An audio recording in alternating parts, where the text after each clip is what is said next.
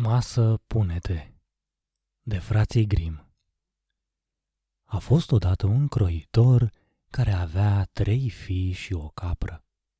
Cum capra hrănea cu laptele său toată familia, avea nevoie de un nutreț bun și în fiecare zi trebuia dusă la păscut. De asta se ocupau cei trei fii pe rând. Într-o zi, fiul cel mare o duse la cimitir unde iarba era foarte deasă și o lăsă să mănânce și să umble în largul ei. Seara, când urmau să se întoarcă, o întrebă. Ești sătulă? Atunci să ne întoarcem acasă. Și o lăsă în staul legată. Când veni tatăl și întrebă capra dacă îi era foame, aceasta spuse că da. Croitorul se supără și îi dădu fiului său o ciomăgeală zdravănă. La fel îi se întâmplă și cu al doilea fiu și al treilea fiu. Așa că tatăl îi adună pe băieți și le strigă. Ceată de șarlatan ce sunteți! Nu vă veți mai bate joc de mine! După loviturile pe care le primiră, băieții fugiră de acasă. Astfel, bătrânul rămase singur cu capra. A doua zi dimineață coboră în staul și îi spuse mângâind-o. Hai, animăluțul meu, te duc eu la păscut. Apoi, trăgând de funie după el, o duse la un gard plin, plin de verdeață și o lăsă acolo până la apusul soarelui.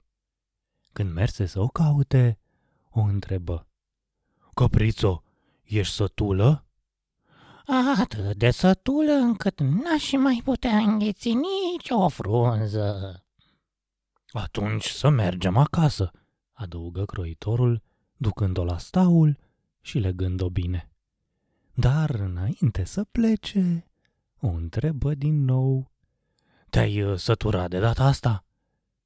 Și capra răspunse.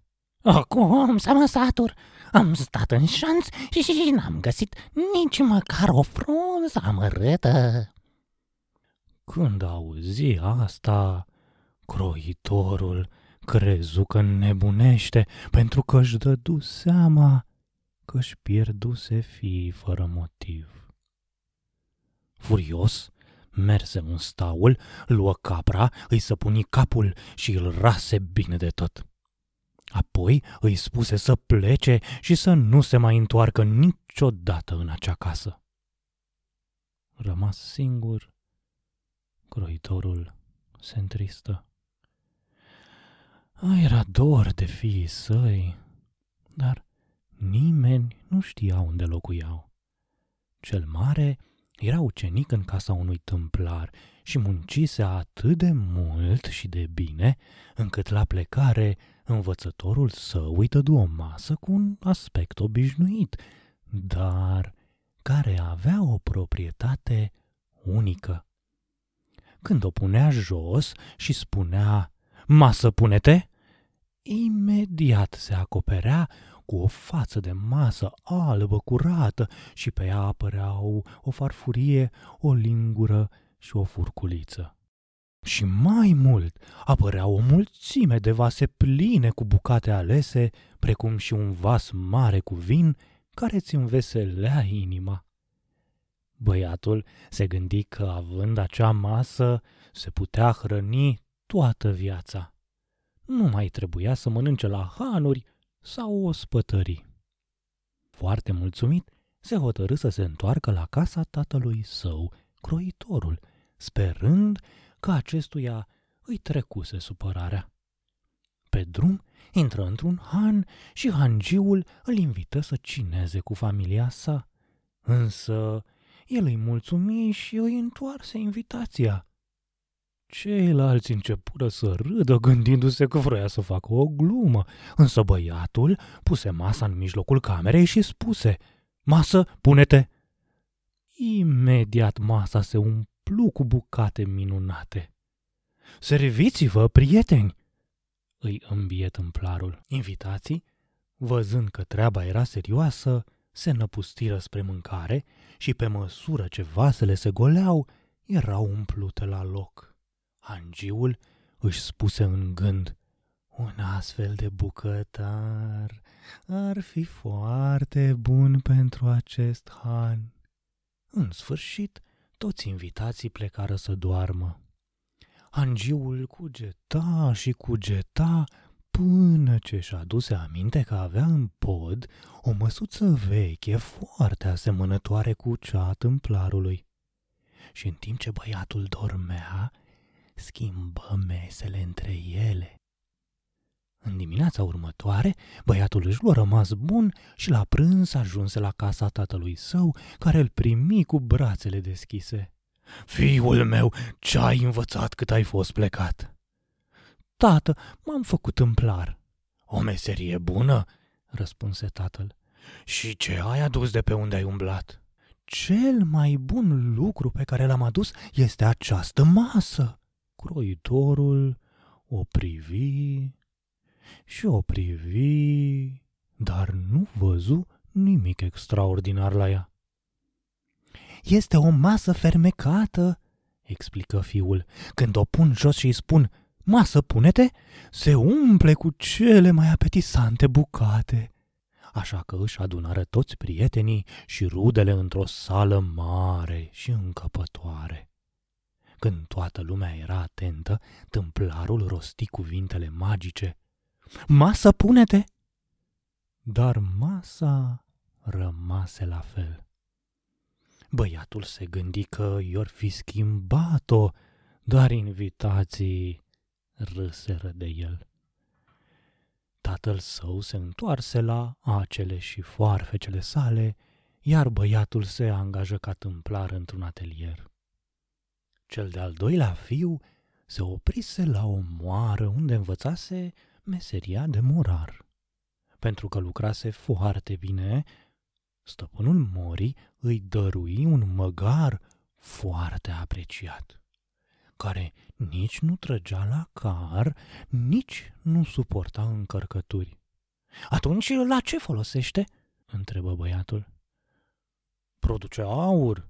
Nu trebuie decât să așezi o pânză pe jos și să spui bric le bric și animalul va începe să arunce monede de aur. Este un animal minunat. Hmm, gândi băiatul pentru el. De acum înainte, când am nevoie de bani, știu ce trebuie să fac. Și se hotărâ să se întoarcă acasă. Se întâmplă să se oprească tocmai la același han ca și fratele său. Hangiul apucă măgarul de frâu, dar băiatul nu-l lăsă. Nu vă deranjați, am să-l duc eu însumi la grajd și am să-l leg așa, ă, ca să știu de unde să-l iau. Hmm, gândi hangiul, această treabă e cam ciudată și când văzu că oaspetele își bagă mâna în buzunar și scotea monede de aur, se hotără să-l verifice. Îi ceru mai mulți bani decât ar fi trebuit și cum băiatul avea buzunarul gol, îl rugă pe Hanciu să aștepte un moment și se întoarse imediat cu mai multe monede. Hanciul fu intrigat și cu următoarea ocazie când îi ceru bani, îl urmări ca să vadă de unde îi scotea. Se uită prin gaura cheii de la ușa grajdului și văzu cum străinul puse o pânză pe jos, îi spuse măgarului bricle bric și imediat animalul începu să arunce cu monede de aur. Angiul gândi că nu ar fi rău să aibă o asemenea minunăție în propria casă. Și în timp ce bărbatul dormea, îi schimbă măcarul fermecat cu unul obișnuit. Oaspetele plăti și plecă, luând cu el măgarul pe care îl credea fermecat. Când ajunse acasă, tatăl îl primi cu mare bucurie și îl întrebă. Ce ai făcut, fiule?" M-am făcut morar, tată!" exclamă băiatul. Ce ai adus din călătoria ta?" Un măgar fermecat care face monede de aur. Tată, cheamă toate rudele că ne vom îmbogăți cu toții. Când se adună toată lumea, morarul îi spuse măgarului. Bricle, bric! Dar nu căzu nimic. Bricle, bric, măgarule! Și în continuare, nimic. Bietul morar a, futare dezamăgit și se gândi că îi fusese schimbat măgarul. Tatăl său se întoarse la meseria lui, iar el își căută de lucru la o moară apropiată. Cel de-al treilea fiu intră ca ucenic într-un atelier de strungărie și cum era o meserie dificilă, ucenicia ținu mai multă vreme. Frații săi îi trimiseseră o scrisoare în care îi povestiseră tot ce li se întâmplase și cum li se furaseră comorile.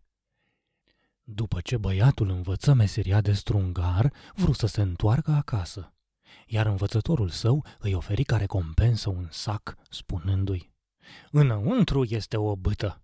Dacă cineva te supără sau caută să se bată cu tine, nu trebuie să spui decât bâtă ieși din sac. Și imediat o vei vedea năpustindu-se pe spatele certăreților, snopindu-i în bătaie. Și nu se va opri până nu vei striga, bâtă, treci în sac. Băiatul îi mulțumi învățătorului și ajunse la același han ca și frații săi. Lăsă sacul pe masă și începu să povestească ce lucruri minunate văzuse în călătoriile sale. Da, spuse el, știu că există mese fermecate, măgari care fac aur și alte lucruri, dar nimic și absolut nimic nu se compară cu comoara pe care o am eu în sac. Hangiul își ascuți auzul. Oare ce ar putea fi? se gândi acesta. Cu siguranță mm, e plin cu pietre prețioase. Trebuie să mă gândesc cum să pun mâna pe ele. Când i se făcu somn, băiatul merse la culcare și își puse sacul drept pernă. Angiul se apropie tiptil ca să îl ia, dar strungarul, care se prefăcea că doarme, spuse, Bătă, ieși din sac! Și băta începu să-l ciomăgească pe hangiu și dăi și dăi și îl întorcea pe toate părțile. Văzându-l la pământ, îi spuse, dacă nu-mi dai masa fermecată și măgarul de aur, începem din nou. Ah, imediat, imediat, nu mai oprește năzbătia asta de bâtă, răspunse omul. Strungarul porunci bâtei să intre la loc în sac și hangiul îi dădu ceea ce îi ceruse. Și așa, încărcat de comori, tânărul se întoarse mulțumit la casa tatălui său croitorul îi puse fiului cel mic aceleași întrebări ca și fraților săi. Când îl întrebă ce adusese, băiatul răspunse că adusese o bâtă. Tatăl îl privi uimit și fiul îi explică ce calități minunate avea această bâtă. Mulțumită ei, recuperase masa fermecată și măgarul de aur ale fraților săi. Tată, cheamă-i pe amândoi. Adaugă și invită toate rudele, pentru că acum suntem într-adevăr bogați. Bătrânul croitor își adună rudele, dar um, așa, fără prea multă încredere. Atunci strungarul întinse o pânză pe jos și îi spuse fratelui Morar să-i vorbească măgarului. De-abia pronunță cuvântul bricle bric și măgarul începu să arunce o ploaie de ducați de aur.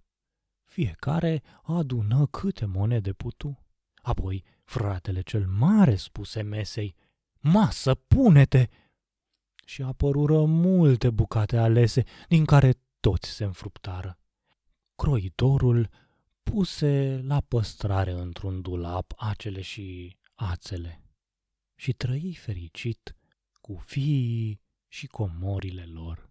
Dar cu toate acestea, ce se întâmplase cu capra care era vinovată de plecarea de acasă a fiilor croitorului? Am să vă povestesc.